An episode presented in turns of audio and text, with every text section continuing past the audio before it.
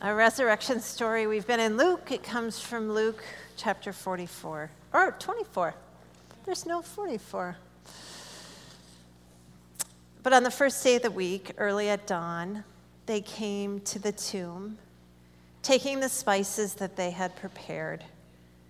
They found the stone rolled away from the tomb, but then when they went in, they didn't find the body. While they were perplexed about this, suddenly two men in dazzling clothes stood beside them. The women were terrified and they bowed their faces to the ground. But the men said to them, Why do you look for the living among the dead? He is not here, but has risen. Remember how he told you while he was still in Galilee that the Son of Man must be handed over to sinners and must be crucified, and on the third day rise again. Then they remembered his words. And returning from the tomb, they told all of this to the eleven and to all the rest. Now it was Mary Magdalene, Joanna, Mary the mother of James, and the other women who were with them who told this to the apostles. But these words seemed to them like an idle tale, and they did not believe them. But Peter got up and ran to the tomb. Stooping and looking in, he saw the linen cloths by themselves. Then he went home, amazed at what had happened. The gospel of our Lord. Thanks. You know, I know um, many of you were here on Sunday, and so um, Pastor Joel and I talked about this in the season of Easter that we would love um, for both of us uh, just to talk these texts out, talk these stories out a little bit.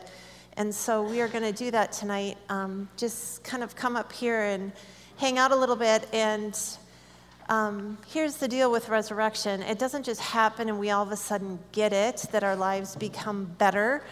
Um, we still have to wrestle with what that means for us and continue to go back to this again and again. So, our hope is um, these stories that come after Easter have to do with people getting back to their regular lives, talking it out with each other, and figuring out where God is in the midst of that. And so that is what our hope is um, tonight that we can do it. Um, here's what I find really interesting in uh, Luke's story of the resurrection that these women go to the tomb early in the morning and their minds are so focused mm. on what they are supposed to do in the midst of this death. And Jesus' body never got anointed because everything was crazy from his sentencing to the crucifixion. And then his dead body was taken from the cross, and Joseph of Arimathea takes the body and he puts it in a tomb. So it did not get a proper burial. And so these women who were disciples of Jesus are like, we have to do what is right for Jesus in the body. So they are going early in the morning and they're all about death at that point and doing what they need to do to take care of these death things. Well, they get there and everything changes. Nothing is what it was what they were expecting. The stone is rolled away, the body is gone okay? It's supposed to be there, they're supposed to anoint it, and it's gone. And all of a sudden, these men in like angel like clothes say to them, Why do you look for the living among the dead? And Luke has a really interesting detail. He said the women bow their heads down in fear. They have this posture of grief and death, like, we are already so wrought with grief, we can't take anything more. And they like bow down. Somehow, um, they get themselves up and they go running. And while they're running, they remember all these things that Jesus says, but they find the other apostles and they tell them what has happened. And the, and the apostles say to them, we don't believe you. This is an idle tale. And I shared on Sunday that the Greek word for idle tale means crap. It's actually the only time it's used in the Bible, it means crap or a derivative of that word. um, and rightfully so. They don't believe that Jesus has risen because all they know is death. That's all they know is death. And I think there's something true when we talk about death because death is death for us and it changes us forever. And when I think about it, I think that there's a couple ways that we deal with it. We either deal with death or we deny death. And we deny death in a lot of ways, like we can um, take drugs or alcohol, or we can work too much, or we can hide behind it. Um, but death is real, it's really real. And um, one of the ways that I feel the realness of death is when my dad died, I remember people said to me, Beth, the first year is going to be the hardest. And they didn't say that to be nice, they said it because it's true. But I also think the second year is not that great either. Mm-hmm. And um,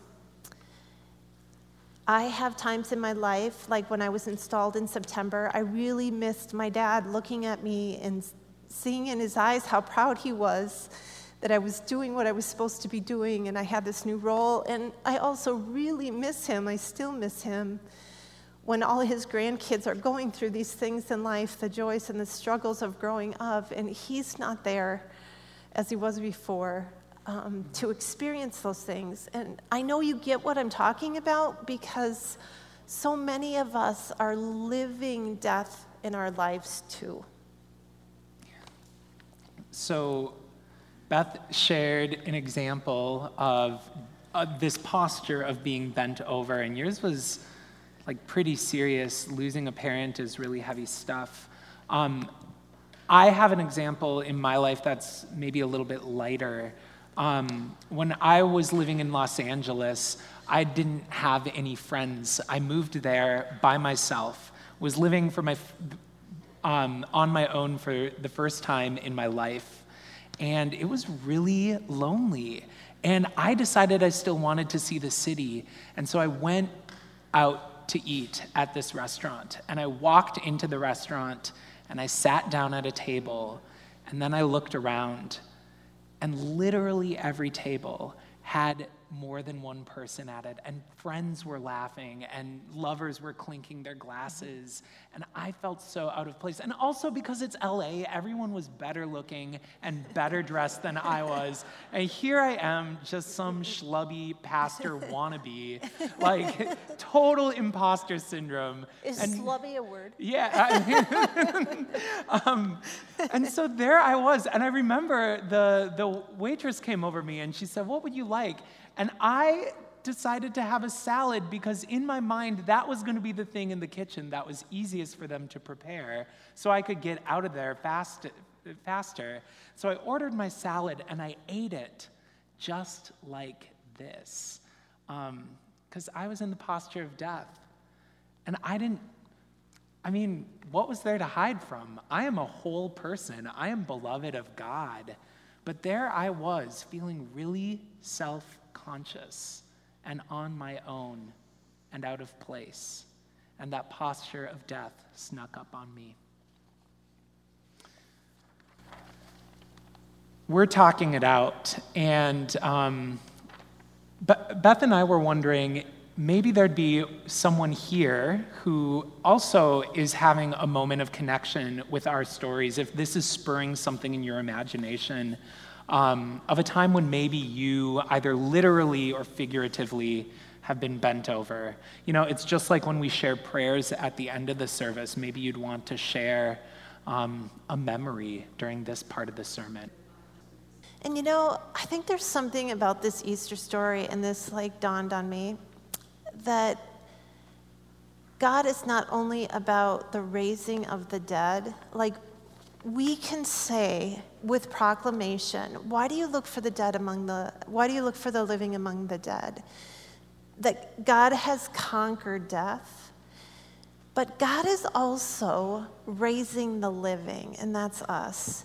And so, for those women to go in with that posture of grief, for me to still feel that posture of grief, missing my dad, for you to share what you shared about being alone in a public place, God doesn't just leave us alone and say, just go ahead and die and then I'll raise you.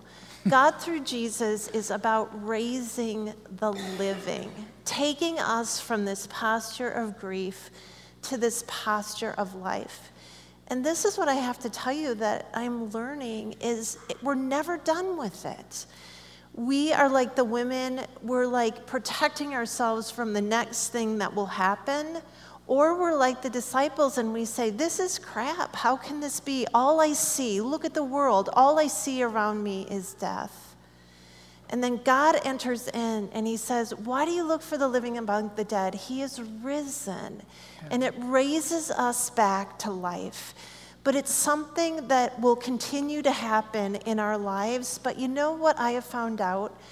Is resurrection shows up in people. Like I have been overwhelmed at people who have come close and listened to me and enter into my story, and they don't forget the rest of the world moves on.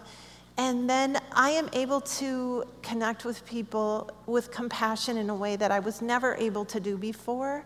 And I think that's what resurrection is about. But I think we celebrate Easter and we have to continue to celebrate Easter because we can never be done hearing that God has raised Jesus from the dead to raise the living. I mean, that's what we need to hear in this life, ongoing. And I really think that's why we're church, because we need to hear this story again and again and again. So, did anyone notice in the story what the moment was that took the women from this to going out and telling the story? It wasn't actually the angel saying, Jesus is risen. It was when they remembered Jesus' words from before. When we think about the word remember, we think about it as something that happens up here, like we're, we're imagining something that happened in the past. And that's certainly true. We do need to do that with Jesus. We should remember his words like that. But think about the word remember, like spelled out. It's remember. It's to become a member again.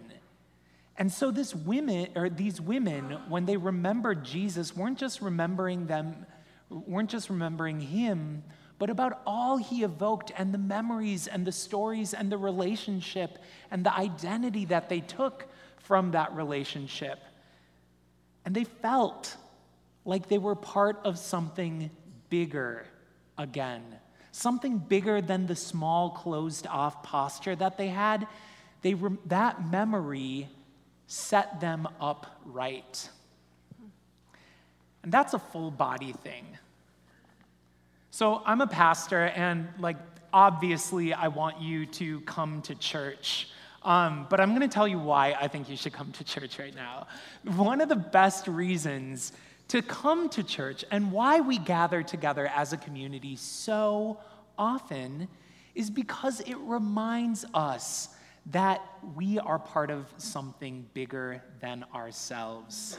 It takes us from our tight little closed in postures and hearing these stories and praying for one another and listening to one another and remembering the love of Jesus, that stands us up.